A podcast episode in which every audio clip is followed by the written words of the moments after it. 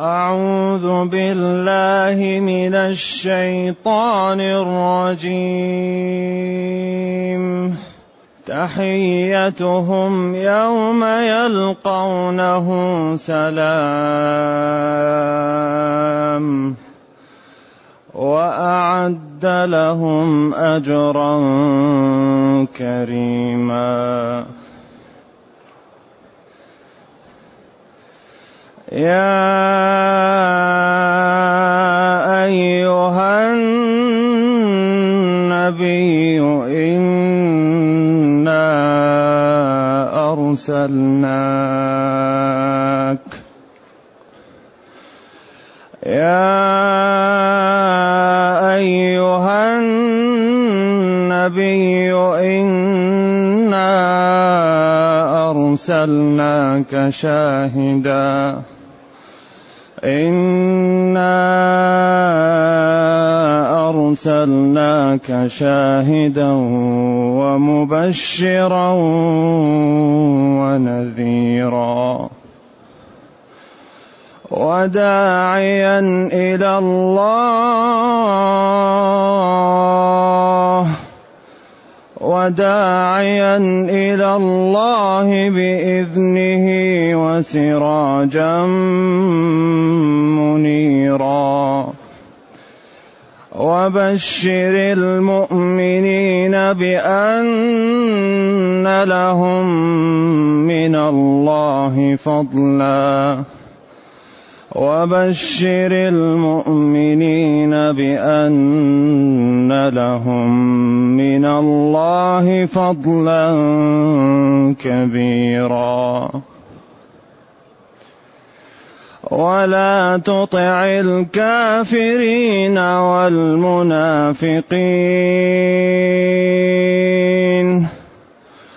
ولا تطع الكافرين والمنافقين ودع أذاهم ودع أذاهم وتوكل على الله وتوكل على الله وكفى وتوكل توكل على الله وكفى بالله وكيلا. يا أيها الذين آمنوا إذا نكحتم المؤمنات ثم طلقتموهن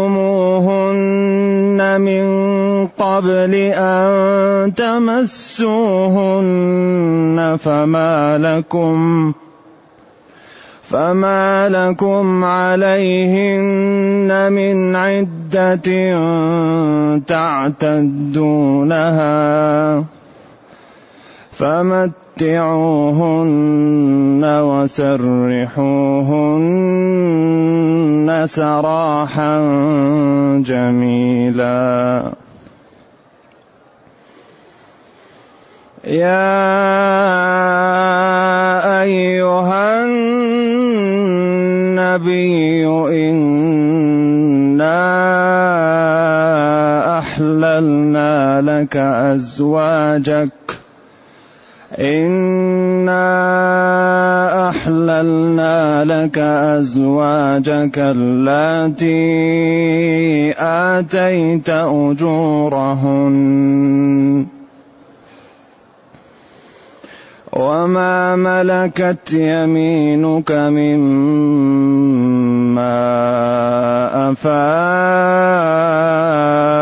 الله عليك وبنات عمك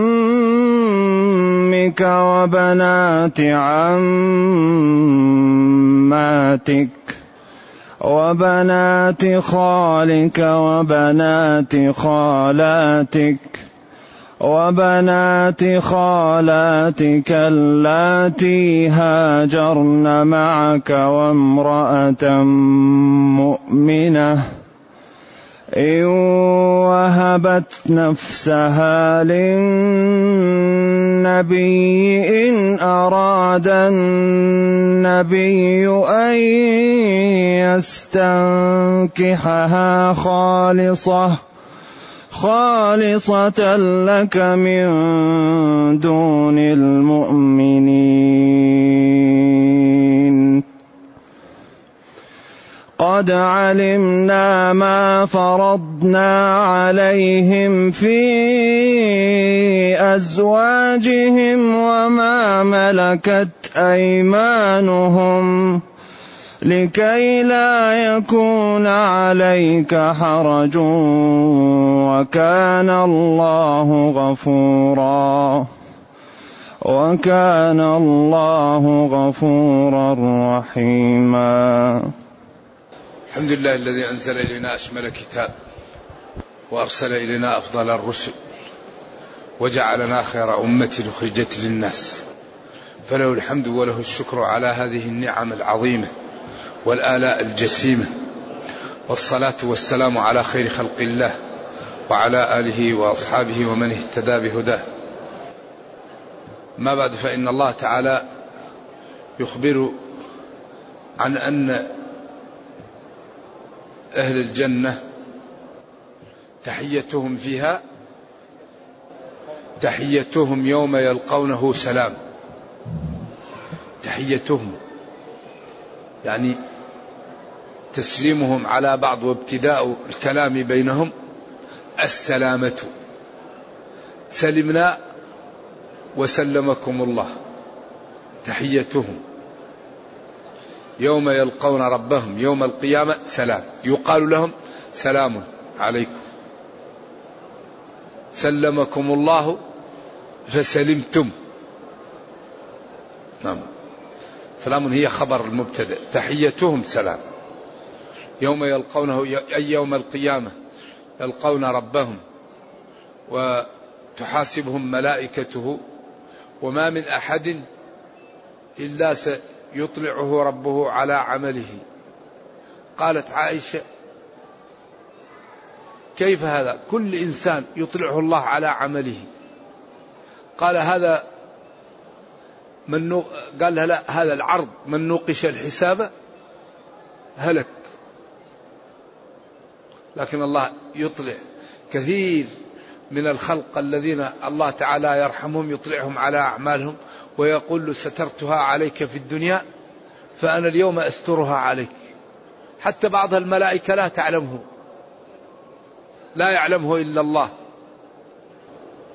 إذا تحيتهم هؤلاء المؤمنون الذين يكون يوم القيامة وينجون يوم يلقون ربهم في الجنة سلام. بعدين وهيئ لهم وأعد لهم وأعد لهم أجرا كريما. يعني لا انقطاع له. وهذا لا يكون إلا في الجنة. كل شيء ليس في الجنة هو منقطع. لكن الجنة الأشياء اللي فيها لا تنقطع. ونار الكفار لا تنقطع. أما نار العصاة تنقطع. أما نار الكفار لا تنقطع عياذا بالله. كلما نضجت جلودهم بدلناهم. كلما خبت زدناهم. إذا بالله عليكم ما هو من الجنون؟ الإنسان لا يبحث ليكن من أهل الجنة. والله غباء وسفه أن الإنسان لا يحاسب حتى يكون من أهل الجنة. تحيتهم يوم يلقونه سلام. وهيأ لهم عد لهم أجرا كريما. الجنة رزق. لا ينفد. وبعدين تريد أن يأتيك الثمر وتأكل. تريد أن تأتيك الولدان التي تلبس اللباس الأخضر. وبالأكواب والأباريق تأتيك وتصب لك وتخدمك. أما وقتك لا تريد ناس تقول للشجرة تعالي وتأتيك الشجرة وتأخذ ما تريد منها وبعدين ترجع لمحلها. شيء لا يعلمه إلا الله من النعيم. لا ظل لا حر ولا برد ولا ظلام ولا شمس.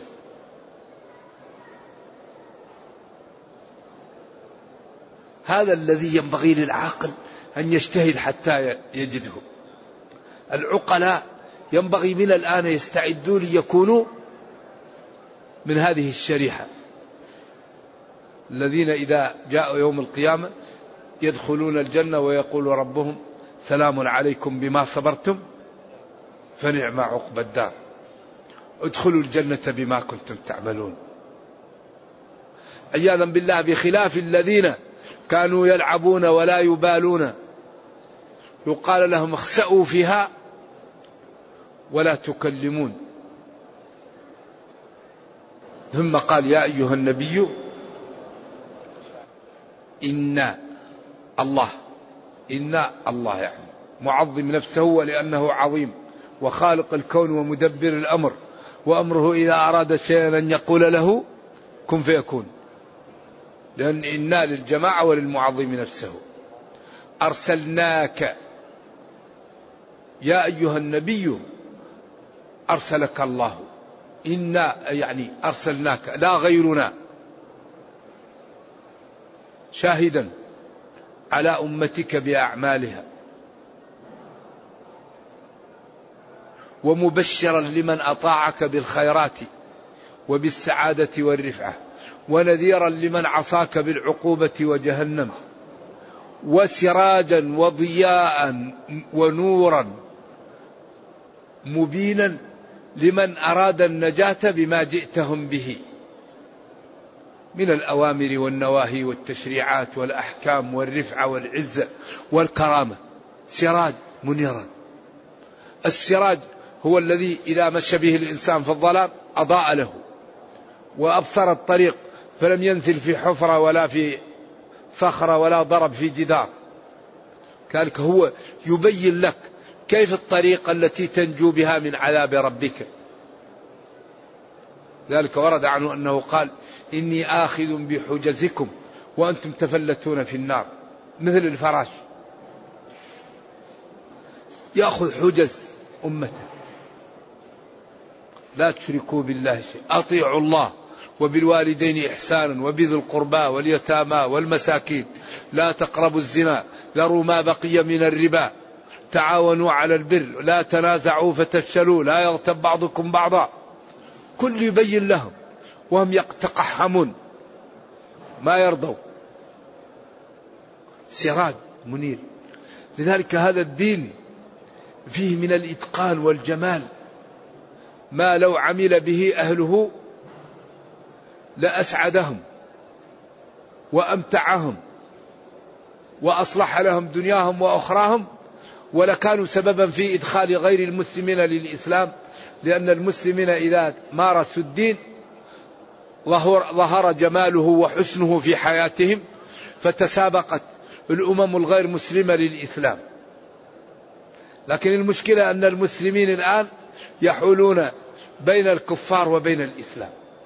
هذه المشكلة الآن اللي تعيشها الأرض أن المسلمين في كثير من البلدان يحولون بين الكفار وبين الإسلام. كيف ذلك؟ ذلك أن الإسلام يقول لا تظلم لا تكذب لا تسرق لا تزني لا ترابي لا تنمم لا تغتب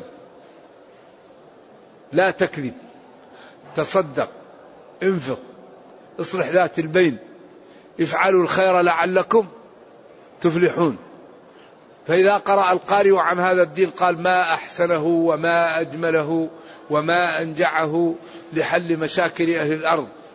فإذا نظر إلى المسلمين وجد الرشوة وجد الربا وجد الظلم وجد الغش. إذا يقول لو كان الدين حق لاتبعه أهله. قال تعالى ربنا لا تجعلنا أي فتنة للذين كفروا.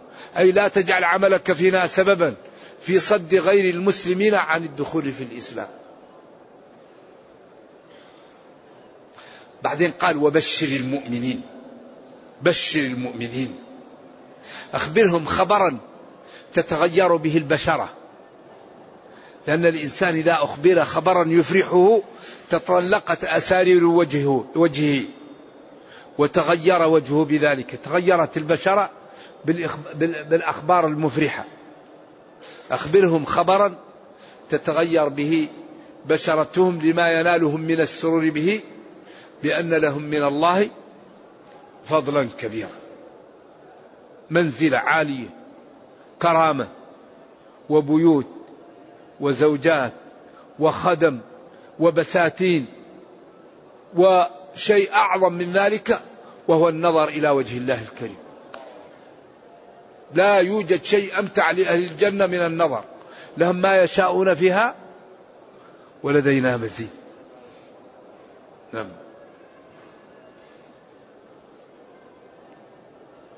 وأخبر المؤمنين خبرا تتطلق به أسارر وجوههم أن لهم من الله فضلا كبيرا. فضلا عظيما من ربهم. وهو ما ينالونه من الكرامة والعزة.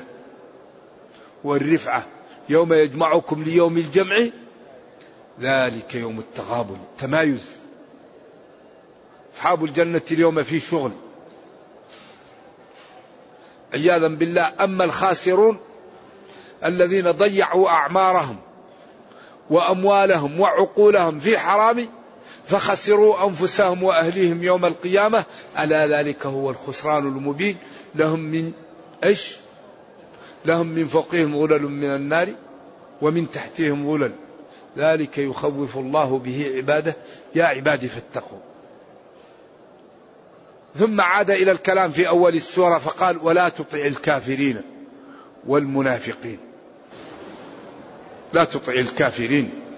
قريش أبو سفيان ومن معه والمنافقين أبي بن عبد الله بن أبي وزمرته. ودعا لهم لا تأذيهم ولا تكافئهم إذا أذوك. لا, لا, لا تبالي بهم. وتوكل على الله. هؤلاء لا تطيعهم ولا تحاول أن تعاقبهم ولا اتركهم. وهذا يمكن قبل القتال. أو في حالات. وتوكل على الله. أي جعل ثقتك ورجاءك واتكالك وعمدتك على الله. فإن الله هو القادر والغني وهو الذي يحمي أولياءه ويدفع عنهم. إن عبادي ليس لك عليهم سلطان. ذلك العبد إذا جاهد نفسه وأصبح من أولياء الله ما يمكن يصله العالم ولو أرادوا منه شيء. من عادى لي وليا فقد آذنته بالحرب. فإذا كابد العبد الطاعات وفقه الله في كلامه وفي مشيته وفي أي شيء كنت إيش رجله التي يمشي بها ويده التي يبطش بها وإن استعاذني لأوعذنه ولئن استنصرني لأنصرنه.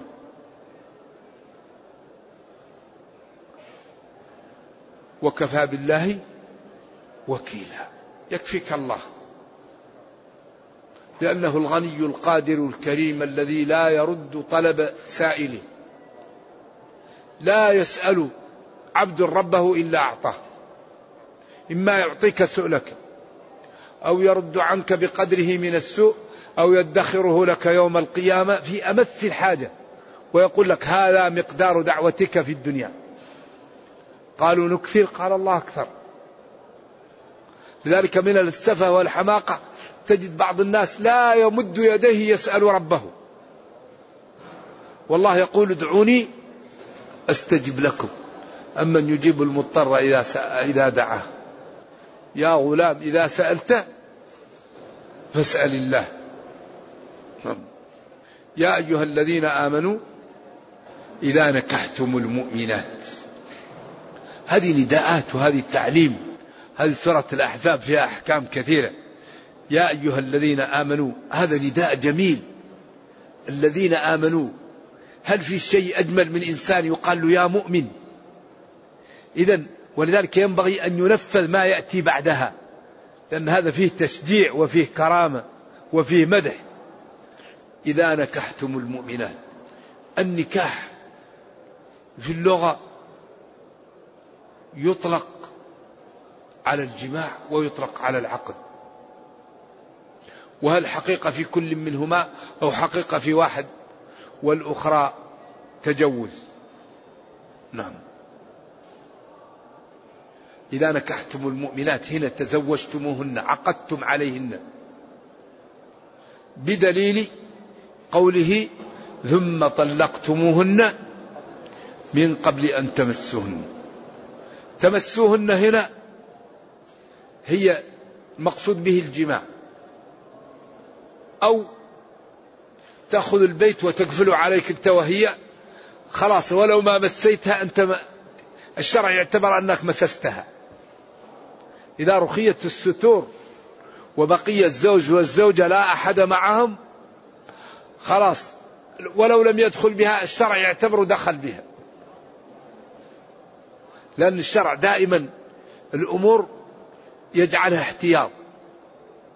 ولذلك قال فإن لم يأتوا بالشهداء فأولئك في شرع الله هم الكاذبون. ولو لم يكونوا كاذبين حقيقة لكن أخبروا بما لا يحل لهم. كذلك قال إذا طلقتم النساء نكحتم النساء ثم طلقتموهن من قبل أن تمسوهن فما لكم عليهن من عدة تعتدونها. العدة ليست عليه. يمكن تطلقها بعد ساعة تتزوج. لا عدة عليها. لأن العدة المقصود بها إبراء الرحم. وهي لم يدخل بها فالرحم بريء. إذا لا تضيع عليها الوقت. فإذا جاء خاطب يخطبها ويتزوجها. ويدخل بها. وهنا وقفة مع المعتدات.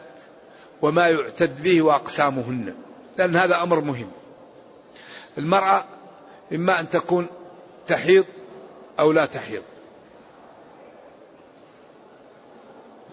أو تكون حامل أو يكون بطلاق أو وفاة.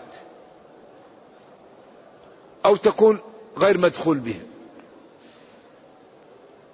إذا المطلقات إما كبيرة أو صغيرة لا تحيض.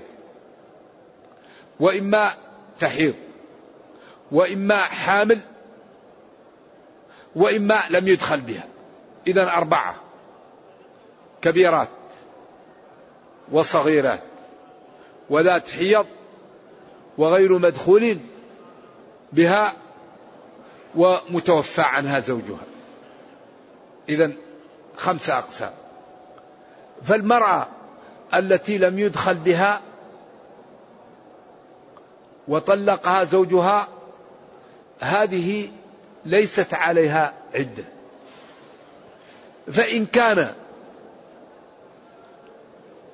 حدد لها المهر فلها النصف. وإن لم يحدد لها المهر فلها المتعة أعلاها بيت أو حديقة وأدناها كسوة كاملة. كما قال على الموسر على الم... أيوة. ومتعوهن على الموسع قدره وعلى المقتر متاعا بالمعروف. فإن عقد لها وحدد المهر فلها نصفه إلا أن تترك المهر للزوج كاملا. أو يترك الزوج لها المهر كامل. أما ما قال مالك رضي الله عنه وعن جميع الأئمة أن الذي بيده عقدة النكاح هو الزوج كأن هو الولي كأن في الآية شيء يبعده. لأنه قال وإن طلقتموهن من قبل أن تمسوهن وقد فرضتم لهن فريضة فنصف ما فرضتم. إلا أن يعفون أي الزوجات. أو يعفو الذي بيده عقدة النكاح للعلماء فيه قولان. قول أي الزوج ويكون الكلام فيه مشاكلة. أو قال مالك الذي بيده عقدة النكاح هو الولي إذا كانت صغيرة. ولكن قوله وأن تعفو أقرب للتقوى دل هذا على أن المقصود به الزوج لأن إعفاء الولي عن موليته هو لا يملكه وما هو أقرب للتقوى لأنه ترك شيء لا يملكه. واضح؟ أيوة. إذا إلا أن يعفون أي الزوجات أو يعفو الذي بيده اقتناع الزوج ويكون الكلام في نوع من المشاكلة فسمي ترك الزوج للزوج المهر كامل عفو. من باب إيش؟ كما قال وجزاء سيئة سيئة ما هي السيئة؟ هو مكافأة مثلها. وقال قلت اطبخوا لي جبة وقميصا اقترح لنا اقترح شيئا نجد لك طبخه. قلت اطبخوا لي جبة وقميصا أي خيطها لي. من باب المشاكلة. فهنا يكون إلا أن يعفون أي إيش؟ الزوجات. أو يعفو الزوج يترك لها المهر كامل أو تترك له هي المهر كامل. وأن تعفو أقرب. وكل واحد عفى عن الثاني أقرب للتقوى. إن تركت له هو أقرب للتقوى وإن ترك لها هي أقرب للتقوى. أما إذا قلنا إنه الولي يترك شيء لا يملكه هذا كيف يكون أقرب للتقوى؟ أيوه. أيوه. أما إذا كان حيض فمالك قال إن العدة ثلاثة قروء وهي الأطهار. والإمام أحمد قال ثلاثة حيضات. والقرء يقال للطهر ويقال للحيض. وكل تدل عليه اللغة. والحديث والسياقات. إذا من قال النساء يخرجن من العدة بالحيض لا غبار عليه. ومن قال يخرجن في العدة بالطهر لا غبار عليه. المهم ثلاثة قروء سواء قلنا ثلاثة حيض أو ثلاثة أطهار. ولكن الذين قالوا ثلاثة أطهار استدلوا بقوله ثلاثة قروء. وابن مالك قال ثلاثة بالتاء قل للعشرة في حد ما أحده مذكرة فلو كانت ثلاثة حيضات لما أتى بالتاء. قال ثلاثة حيضات. لكن قال ثلاثة قروء وبعدين قال فطلقوهن لعدتهن. ووقت الحيض لا تطلق المرأة. وإنما تطلق وقت إيش؟ الطهر. إذا هذا القول صحيح وهذا القول صحيح. وأشرنا أن الجنة أبوابها كم؟ ثمانية. فكل واحد يدخل من باب. ومن قال تخرج المرأة بثلاثة حيض لا غبار عليه ومن قال بثلاثة أطهار لا غبار عليه. المهم ثلاثة قروء سواء قلنا القرء الحيض أو القرء الطهر. إذا تخرج المرأة التي من العدة المطلقة بثلاثة قروء. فإذا هل إذا دخلت في, في, الحيضة الثالثة على قول أحمد تخرج من العدة وعلى قول مالك إذا طهرت. هذا هو الخلاف بينهم.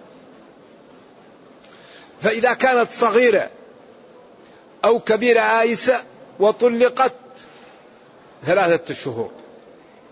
واللائي يئسن من المحيض من نسائكم إن ارتبتم فعدتهن ثلاثة أشهر واللائي لم يحضن كذلك. فإن كانت حامل التحقيق أن عدتها عند وضعها للحمل ولو بعد ساعة من موته. وما قاله بعضهم أنها تأخذ أبعد الأجلين غير صحيح. في المتوفى. فأي امرأة يعني حامل إذا ولدت خرجت من العدة.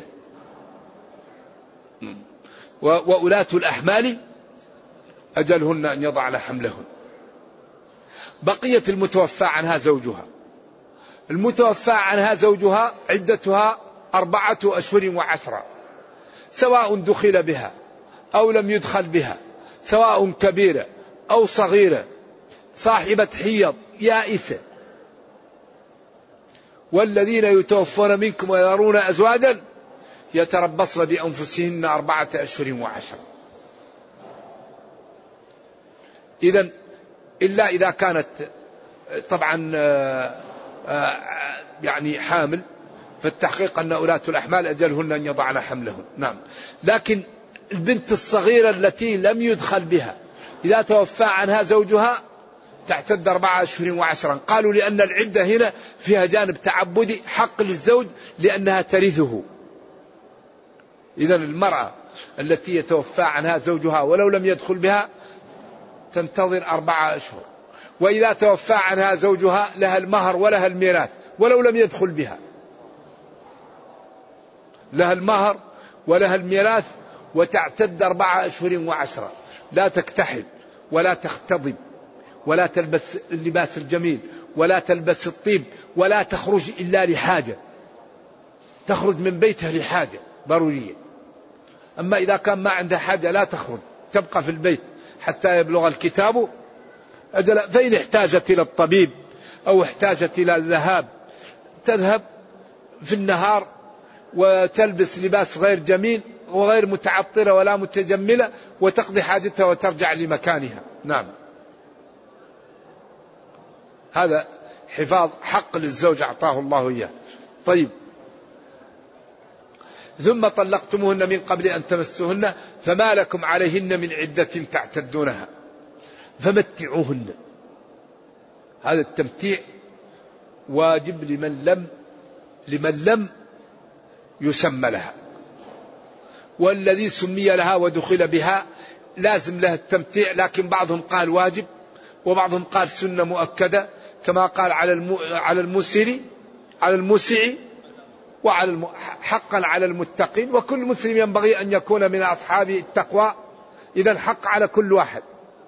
نعم. متعوهن وسرحوهن سراحا جميلا. متعوهن يعني أعطوهن مال. وفارقوها بالكلام الجميل وبالاعتذار وبأنك خوف على خاطرها وعلى يعني كلام طيب سراح جميل. ما فيه أذية ولا فيه إهانة وفيه إشعار بالاحترام والاعتذار عن الفرقة. ثم قال يا أيها النبي إنا أحللنا لك أزواجك اللاتي آتيت أجورهن وما ملكت يمينك مما أفاء الله عليك وبنات عمك وبنات عماتك وبنات خالك وبنات خالاتك اللاتي هاجرن معك وامرأة مؤمنة إن وهبت نفسها للنبي إن أراد النبي أن يستنكحها خالصة لك من دون المؤمنين. هذه الآية من أكثر آيات القرآن إشكالا. وفيها غموض وصعوبة. وذلك لما يكتنفها من الإجمال. إنا أحلنا لك أزواجك اللاتي آتيت أجورهن. هل هذا الأسلوب المفهوم معتبر أو لبيان الفضلية؟ إنا أحللنا لك أزواجك اللاتي آتيت أجورهن.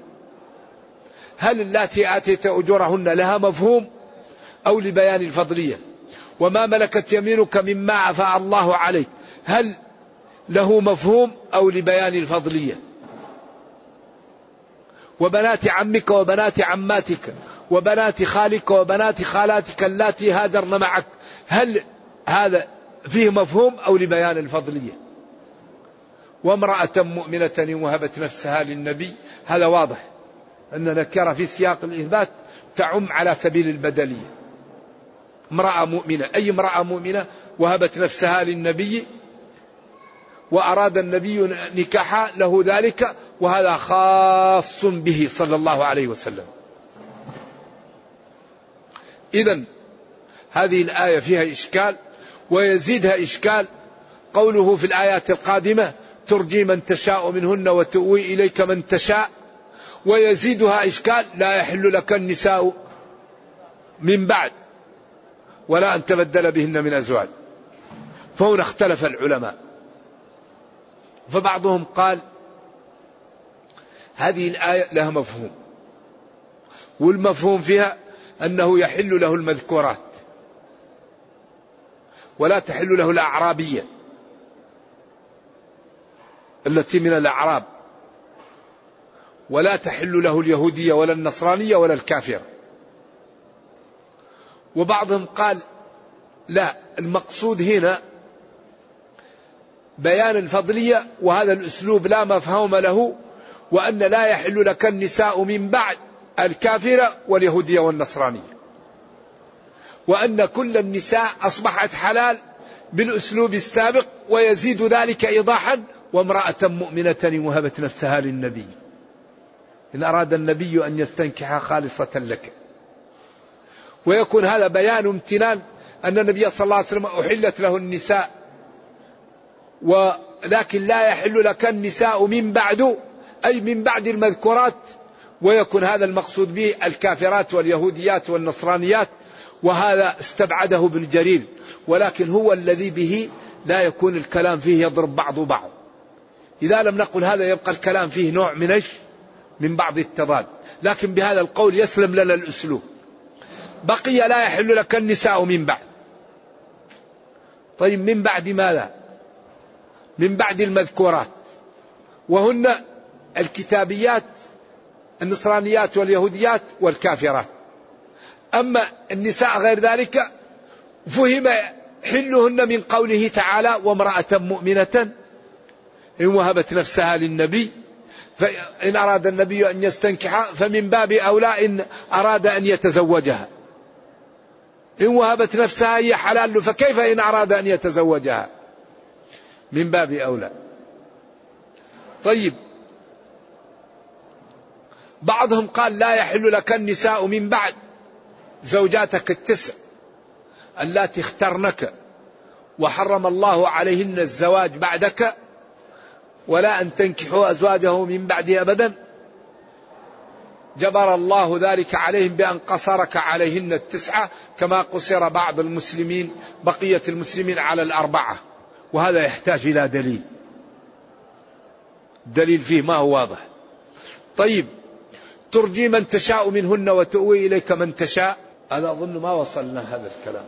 إذا هذا الكلام فيه إشكال. ارجعوا له إن شاء الله نكمل البحث في هذا الموضوع بإذن الله. غد والآية فيها إشكالات وسبب الإشكال الموجود فيها هل الآية لها مفهوم أو ليس لها مفهوم؟ وبعدين قوله تعالى ترجي من تشاء منهن هل المقصود بالإرجاء القسمة فقط أو الطلاق والتزويج؟ هذا سبب. وبعدين لا يحل لك النساء من بعد أي المذكورات في الآية أو بعد زوجاتك الموجودات عندك؟ هذه الأمور هي التي سببت إشكالات في الآية الإجمالات الحاصلة فيها. وإذا الله كرمنا بالحياة نكمل الموضوع من الغد.